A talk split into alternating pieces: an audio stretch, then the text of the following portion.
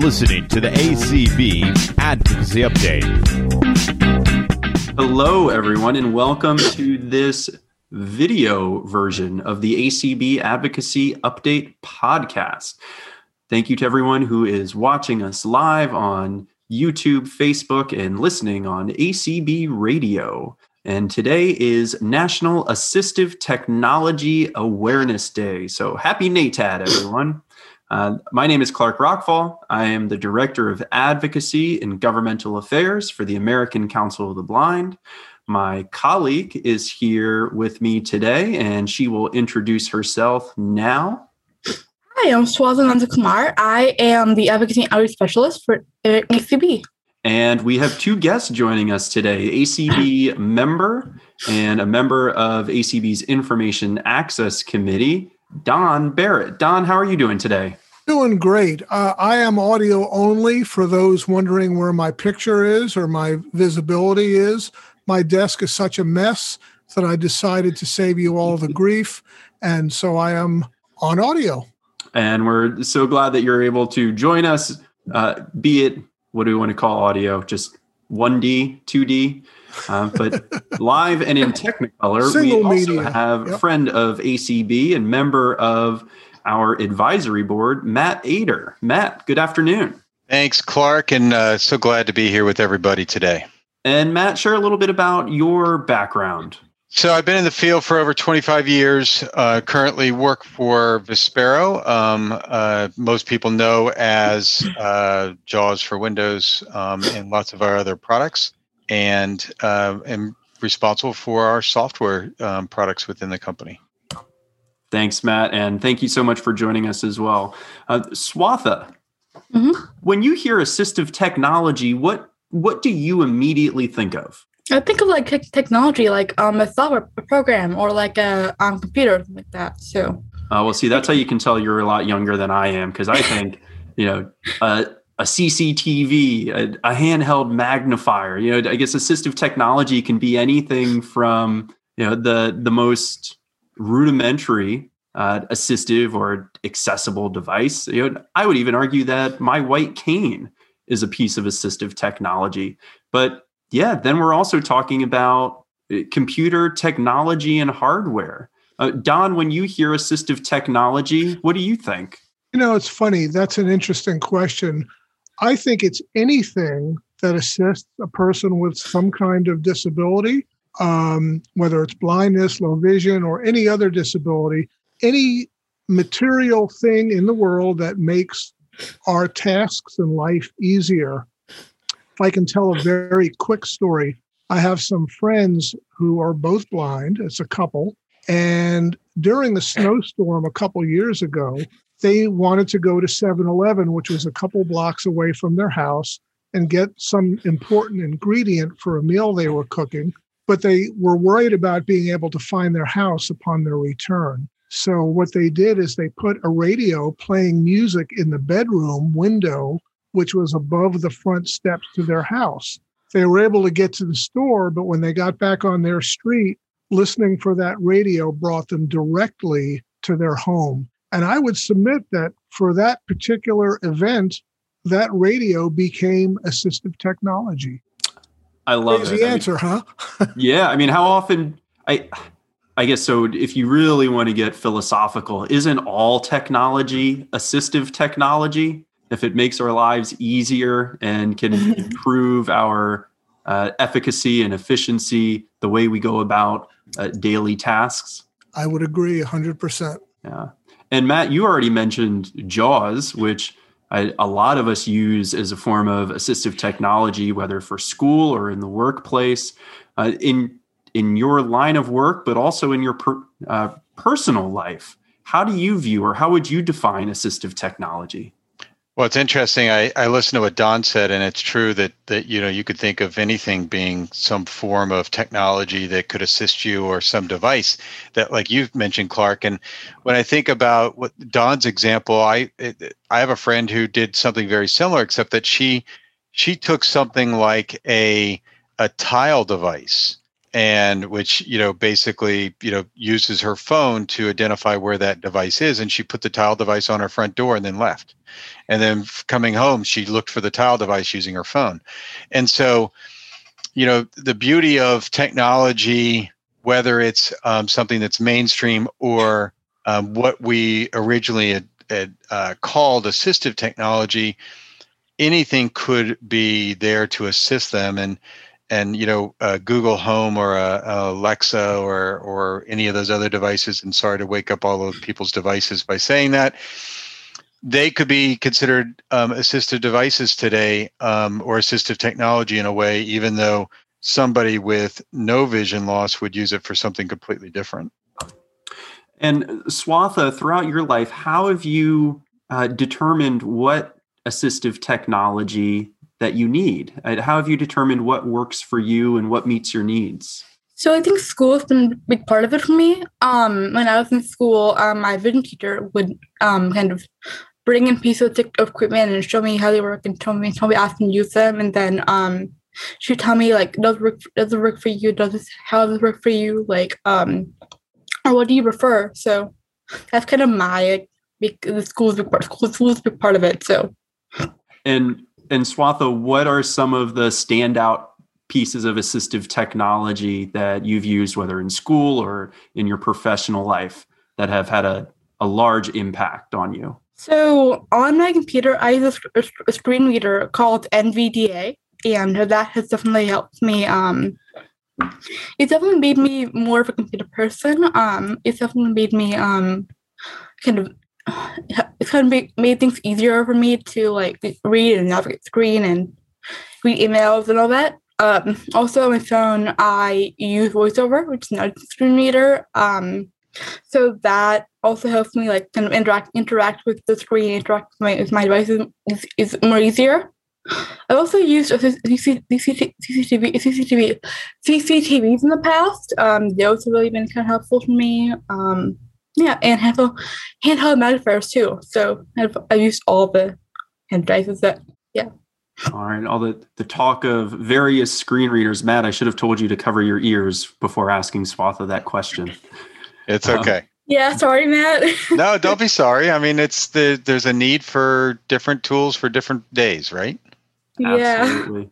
And Don, in your uh, professional life. I guess share a little bit on on your professional background, because then I want to ask you about uh, basically just what Swatha said and the roles that uh, you know a vision teacher um, or someone in the workplace can play with providing assistive technology. What a great question. Um, I'm a retired federal employee. I was a Section 508 coordinator at the Department of Education for a number of years and did some on the side uh, JAWS training and other AT training because the vendor who was supporting us didn't have AT trainers uh, on premises. So I kind of filled in that role. Matter of fact, I'm back at education now part time doing uh, JAWS training, which I just absolutely, that's really my first love is training. Um, to answer your question, I think it's a very important question I have seen so many trainers and providers of assistive technology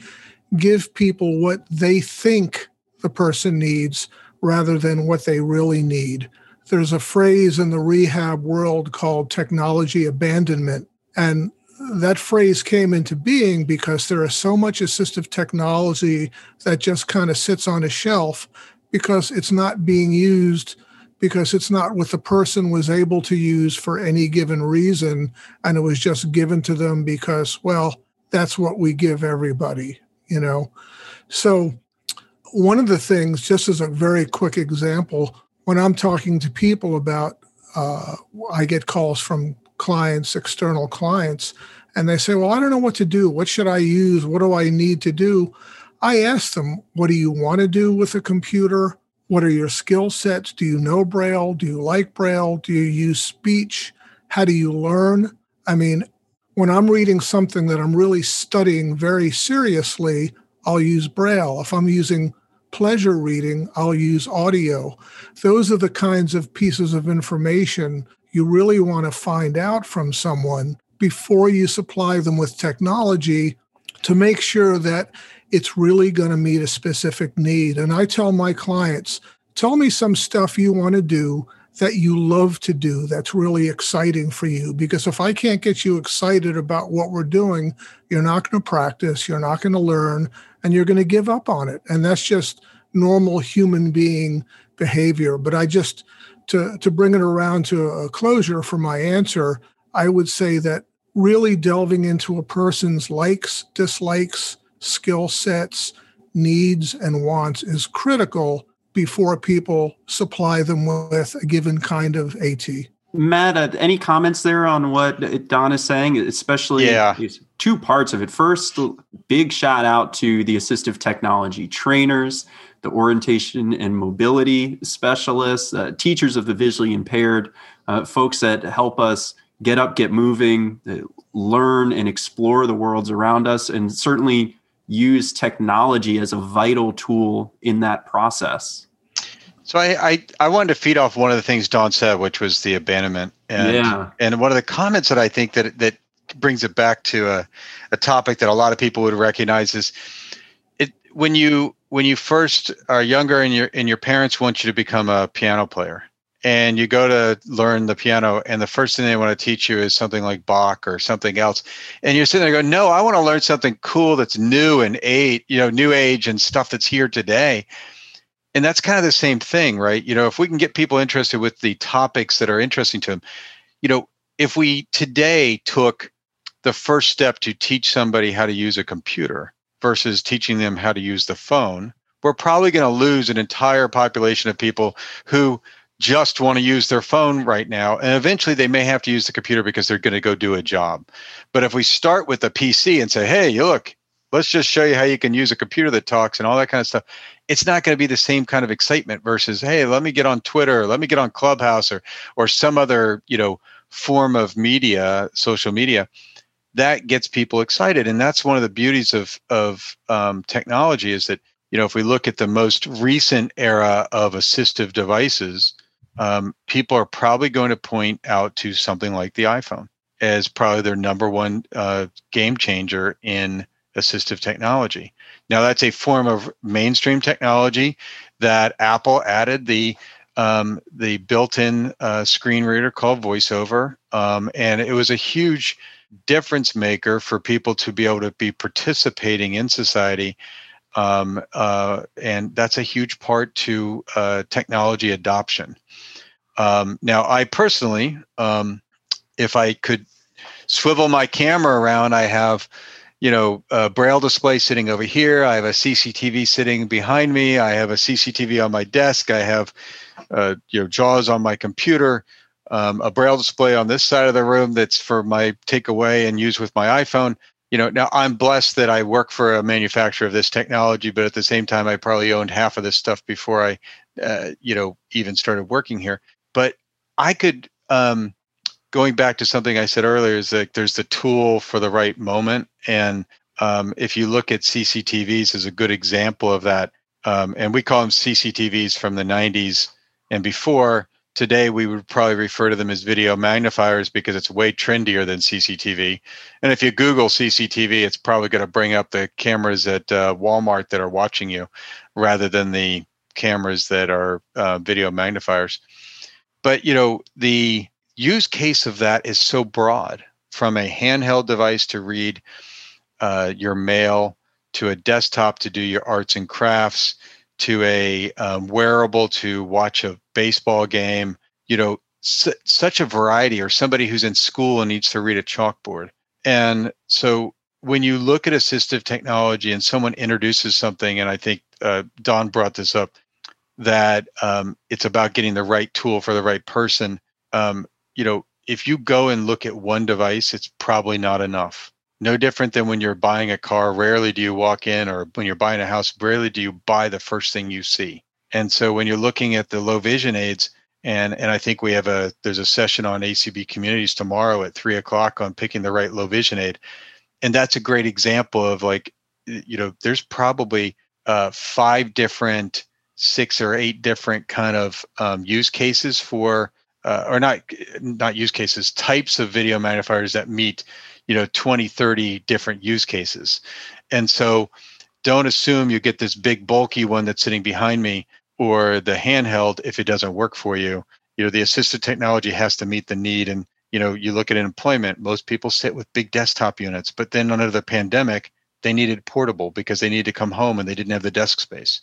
So the need changed just based on the last year as an example that's such an interesting point swatha have have your use case for assistive technologies has, has your needs changed throughout the pandemic i think so yeah um yeah, because um, I definitely don't go out as much as I used to, so I don't really need the bigger stuff. I just need more like things like the computer-based um, or phone-based mirrors for me. So like I just need the ha- smaller handheld things, and um, yeah, I just don't need the bigger things or the things that cost a ton to carry around or like to buy or whatever. So definitely, definitely, um, kind of broadening, broadening, broadening perspective, perspective, perspective. So yeah, that, I think a lot of us probably share that perspective, right? I'm thinking back to the past year. Certainly, we've all been working from home, learning from home. It, I mean, geez, my my first video magnifier. Um, when you were talking about, it, I was trying to think like what what was most impactful for me about using a video magnifier, and it was being able to read comic books, right? And then also as my vision deteriorated in, in school being able to read graphs in uh, math calculus physics economics and being able to keep up with with learning that way um, now certainly in the workforce it's more uh, I guess i would say more software based accessibility tools. Um, but matt you mentioned the the iphone. So before we used to have you know a different tool in the toolbox depending on what the job was. Do you see a world where uh, something like the iphone or different pieces of technology are just becoming a, a swiss army knife? You know one tool that can do it all? So I, I don't think that it's one tool can do it all depending again what your uh, i guess it does depend on the use case if i'm just browsing the web there's a chance i can get by with a phone but there's a lot of websites that may work better on a desktop so then you say, boy, do I need that extra that that extra product. Um, if I need to write a resume, I don't know that I'd sit down and do it on an iPhone. Um, if I had to read a spreadsheet, I may be able to glance at reading it on the phone, mm-hmm. but could I actually create it? And I kind of separate the phone experience from a computer experience from a creator versus a um, consumer. And and i don't mean consumer as somebody who buys things but a consumer is somebody who's consuming the information. I think an iphone works perfectly great in my opinion for consuming and mm-hmm. even probably jotting basic emails. But if i had to write a paper i probably wouldn't use an iphone for that. Um, i'd probably sit down and still use a computer for that experience. And part of that is that um, the tools that are running on the PC give you more details about the formatting and the look and the feel of things than a phone can give you. Um, even though it gives it to you visually, it may not give it all auditorily to you. And Don, similar question. What are your thoughts? What have you noticed within the the Department of Education about the the tools that folks may may want or the tools that folks are comfortable using versus possibly new pieces of technology that may better meet their needs? It's a great question. And I guess this is kind of, I, have to say, a little bit unfortunately, because the government tends to, it's large and a little bit unwieldy, it tends to stick with the old school mainstream products like Office, which, believe me, is not just old school, but you don't see a lot of federal workers with their own iPhones. Some of them do, but by and large, they don't hand them out. Uh, everybody has a laptop. Everybody has Office 365. Everybody's using Teams, or at least trying to, as best we can. But you know this this new stuff. You know, I know there have been agencies that have been looking into getting Aira because they want that visual assistance available in real time for their their blind customers but it, it it's not changing as much in the government as it might be in just the regular consumer world. I'm actually excited about that. You know, when I think about, um, I think the competition's really heating up. You know, I can't tell you how many sighted people have said to me, you know, we'll leave to go somewhere and they'll say, oh, here's your stick. And they, they don't even know to call it a cane because it just looks like a stick. It is so simple and yet so useful and so all in you know all encompassing in terms of the kind of protection it can give you something as just bare bones as a cane will always be around but then you add to it an iphone with a gps app and what's going to be coming down the street with lidar or an android android device with lidar uh, these devices instead of replacing each other I think are going to really start to complement each other. And the competition with the companies is going to make it great for the consumer because everybody will have more choices than they know what to do with. And that's actually a good thing because if you do it right, you can tailor the assistive technology you get uh, to really meet specific needs. And I, and I think that's going to be a great thing. And Don, you've already started to touch about technology that's coming down the the pipeline. Um, let's let's dive a little bit deeper into that. What sort of assistive technologies do you see in the future, um, or that are already being discussed in the future, that you really think have the the potential to enhance the lives of people who are blind and experiencing vision loss? Well, you know, we've for many, many years, we had a lot of mobility aids, which allegedly were going to save the world in terms of allowing blind folks.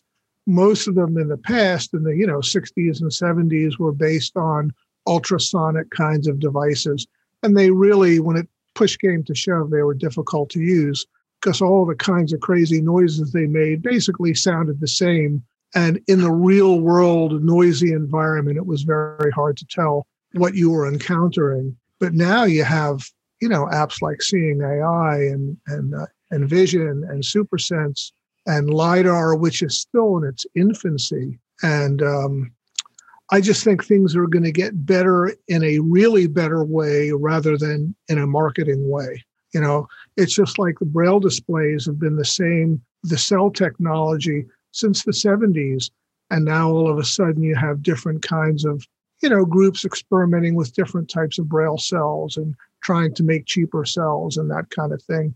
So we're kind of on that edge where AI and, and new fabricated technologies are going to come down to the assistive technology level. And I think it's going to open up things we haven't even dreamed of uh, in terms of what we'll be able to have to be able to really travel independently using a device with artificial intelligence and good vision and lidar and object recognition and all kinds of stuff. So i think it's we're in our infancy of this but i think it's happening little by little and um, i think it's going to be awesome.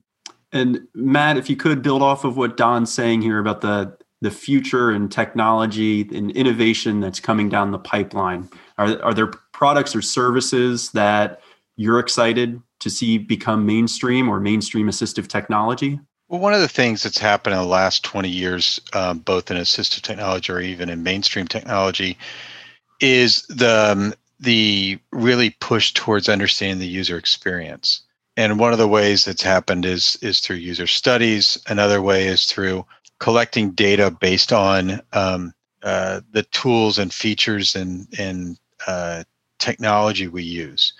And so everything you do, like it or not, um, uh, technology is trying to figure out what you're doing and why. And the reason they do that is they say, you know what, if you're not doing it the way we expected, then we should watch and figure that out in a positive way, not in a negative way. And if we can help coach you through a, user experience based on the data we're collecting to make it easier for you, then we should do that as well. And so um, I think that you know whether it's asking my device in the corner here um, to make the volume louder and it says did you know next time because um, I no I started to place um, a news today and it was too quiet so I went over there and turned the knob and because I turned the knob it said did you know you could just ask me to do that And I'm sitting here going, okay, that's a little creepy. But at the same time, it should be smart enough to know, or I should be smart enough to know that I could just ask it to do those kinds of things. And so it nudges me towards that kind of experience. So part of it is, is understanding the user, understanding what features and technology we need and use. Um, and could we adapt for you? So, for example, if every day I turned my high contrast mode on in the afternoon, wouldn't it be nice for the product to actually say, hey, look, it's about time for you to turn on dark mode or, or high contrast mode. And that would just make sense because it's watching and understanding my behaviors. If I did that 10 days in a row, isn't it about time for the software to know that? And some people say, hey, I don't want all this software watching what I'm doing. I get that. But none of this is, every company's doing it today, but every company has to own up to the privacy at the same time. So they don't collect it at a personal level, they collect it at an aggregate level. So it's about grabbing the data, understanding it, and saying, you know, the trends say, you know, low vision people or this group of low vision people um, may need 3x magnification at their normal size rather than 2x. So why are we starting everybody at 2x? Why don't we start them at 3x? Or everybody use ups their screen reading speed within the first year of using it. Well, after a year, maybe we should coach them to do it. You know, that's the kind of stuff that we should be doing to help the user. I think one of the challenges in computers is that, um, and, and, we did this. We did this the other day on on on Clubhouse as an example. We did a game show to figure out what you know challenge us on keystrokes, and it was a totally fun experience. But at the same time, it proved the point that there's just too many commands for you to do to know what to do. Like when do you do this and when do you do that? And what's the keystroke to do this and what's the keystroke? Why can't I just ask my assistive technology to do that for me? Make my job easier. Because the new user coming behind me is not spent the last 25 years of their lives learning all of these keystrokes like I have and probably doesn't want to because think about it on the iPhone how many keystrokes do you know on the iPhone? Zero. Zero. Yep. Okay if you need to switch to a heading do you press an H no you turn the rotor go to headings and swipe down I mean and I'm not saying I like touchscreens on a computer because it's a little different than it is with a piece uh, with a phone, but we should make people's jobs easier to accomplish tasks. We shouldn't make it harder, and I think that's something that we'll learn through you know observing, collecting data, and then figuring out what's the right path. And that's that whole user experience stuff we did move towards. Awesome, um, Swatha. Last week you attended a, a session by the U.S. Access Board on autonomous vehicles. I talk about assistive technology, right? Yeah. Oh my gosh, that was that was a great, that was info, info, informative webinar. Um, you know, talked about like how we can leverage because this this this technology to make healing or using an AV much easier. So that's what we talk about a lot.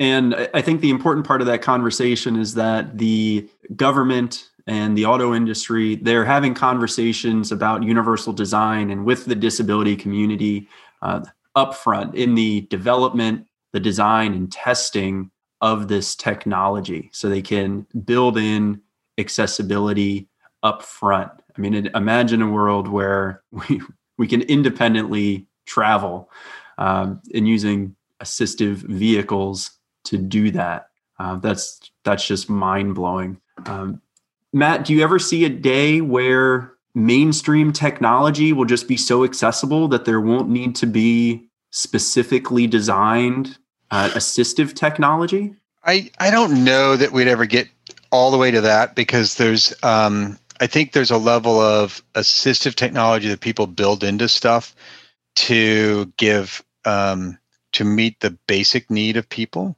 But when we expand to the level of employment related tasks, they don't go that far. Mm-hmm. An example would be, um, you know, can I efficiently develop a spreadsheet and do all the charts and graphs that I need to do and read that data? Or do I need to have somebody else do it? Can I take a 500 page document with track changes and effectively do that? Well, in in the built-in stuff, they may not be as focused on those unique experiences. They may be focused on, hey, reading emails, reading the web, and I'm not saying they're not, but they may, you know, keep in mind that like they they meet a goal and a requirement for compliance first, and then they may expand outside of that. And I think I go back to um, uh, taking the iPhone as an example. There's certain tasks I can't do on the iPhone. Is um, is am I going to be able to do the same tasks at that level on a computer? Is that enough? Well, probably not. I mean, Don, you've you've been in government, you know, and now uh, retired and back consulting with government. You know, could you have just learned the iPhone to be able to perform your tasks? And probably not. I don't think um, so. Yeah. And that wouldn't be enough to be able to do. You could respond to an email. You know, people. I've I've been at clients where they said, "Oh, well, I'll just get Alexa to read the email, and I can write that to people." There was a person who came to me with a great technology idea. At least that's the way they saw it. And the idea was, and I and I don't. I commend people on coming up with ideas to solve problems. I, I want to suggest that people keep doing that. But the idea was, let's put a play button at the top of every web page to play the web page back as an MP3 file. Wow. Problem is, is could I interact with bestbuy.com? No, I could hear the web page from top to bottom, but I couldn't go to the search bar and type in a search criteria. You know, now once the search criteria up, the play bar button would actually do it, but I couldn't interact with the site because they thought that that's all I needed. And so there's a lot of great blind technologists working on whether it's screen readers, whether it's low vision devices, whether it's braille devices that have invested their entire lives that understand the total user experience that I don't think we'd ever get to a point where, hey, I could just get a TV. That's not fair because we can. A talking TV that does everything we need it to do? Probably. I mean, I am sitting in front of one right now. Um, but could I actually do all of my jobs at work without the assistive technology made by the great companies out there, whether it's mine or others that have built this great technology to make me more efficient on the job? I don't know that we could get to that level. And Matt, we certainly won't get there uh, just as consumers sitting back and saying, you know, it would really be nice if. Uh, you mentioned having an accessible TV or an, a TV that's so accessible that you can do everything or nearly do everything that you would want to do on the TV. That didn't happen overnight and it didn't happen independent of the work of advocacy organizations like ACB. Um, and that there's still certainly plenty of work that we can do related to accessible technology, uh, workplace accommodations, communications, and video uh, accessibility, whether that's for content or the hardware and the accessible user interface. So we'll so, still certainly keep doing that policy and advocacy related work. Uh, but Don, if there are folks out there employees or students uh, who think that they could benefit from using assistive technology, what advice do you have for them? Well, great question. Well, first of all, I, I would recommend that they get involved with other people with similar functional limitations. Uh, as a matter of fact, when I when a blind person says to me, "Gee, which screen reader should I get, or which braille display, or which phone, iOS or Android?" first question I always ask them is, What are your friends using? Because you know what? At 11 o'clock at night, when they're desperately trying to do something, they're going to call a friend. They're not going to call tech support because tech support's not going to be open. So I always encourage people to network with each other and really see what everybody else in their community. Uh, and if they don't know anyone, then maybe they need to branch out and include more folks in the community who are using assistive technology. But I think the more that, you know, like ACB community calls are wonderful and similar types of events, all the training that uh, is doing and uh, with Elizabeth and Rachel and Matt and those guys are just, and Matt, I know you've been working hard in that whole area and uh, it's, it's making a difference because I think the more people get exposed to this stuff, the more they can share it with each other, the more they can talk about it and bring in people who may not be as familiar with it as they, you know, uh, would like to be. And then they can start including them in the process too. The other thing I'll quickly add about will we ever have technology that's from mainstream companies? It was interesting. Microsoft just bought Nuance mm-hmm. this week, and they're the makers of, you know, Dragon Naturally Speaking and um, they had IBM ViaVoice and talks for the old Symbian phones.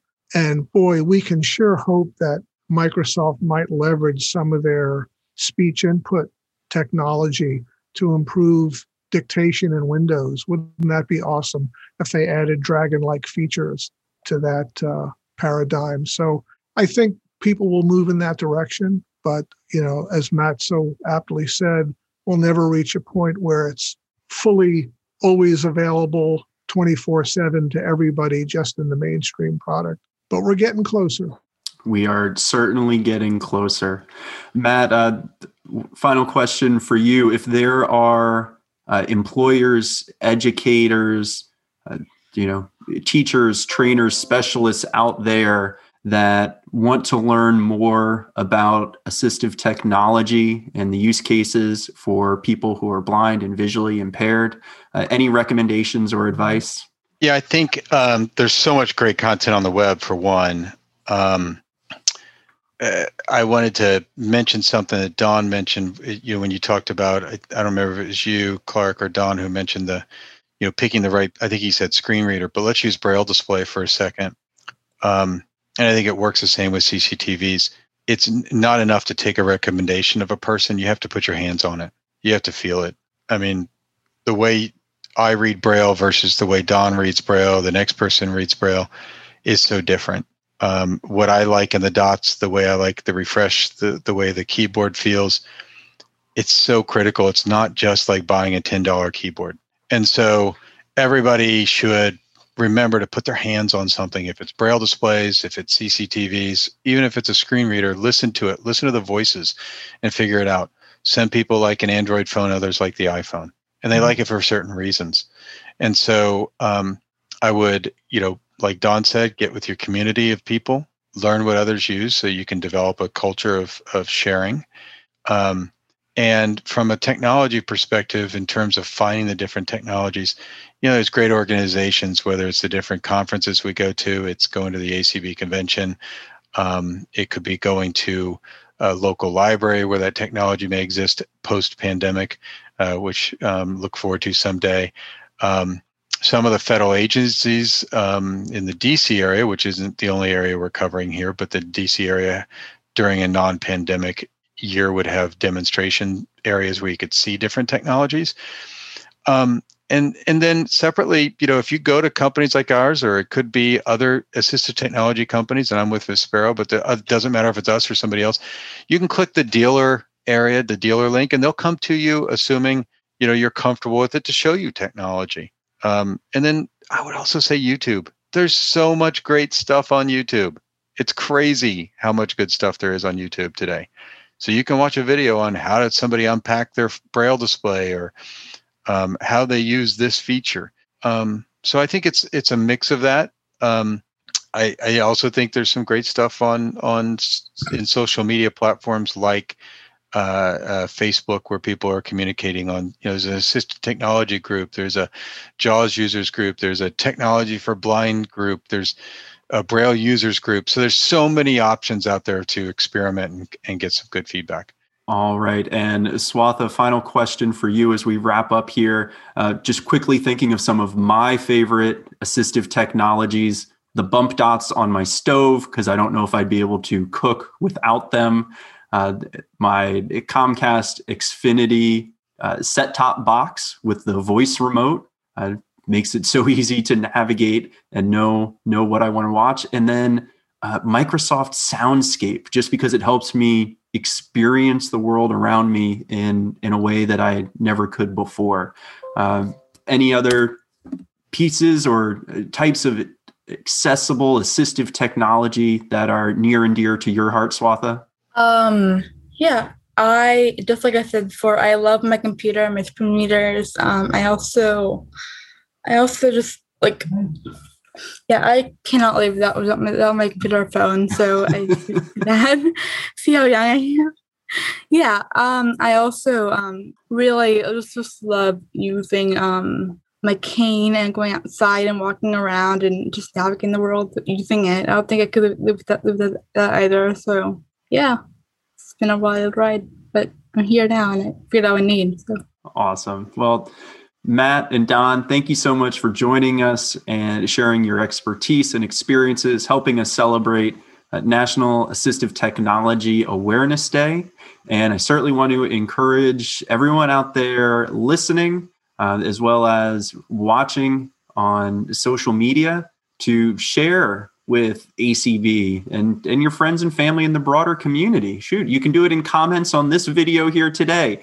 Uh, share with us what some of your favorite pieces of assistive technology are um, and share why this assistive mm-hmm. technology is so important. So, again, hey, that, yep.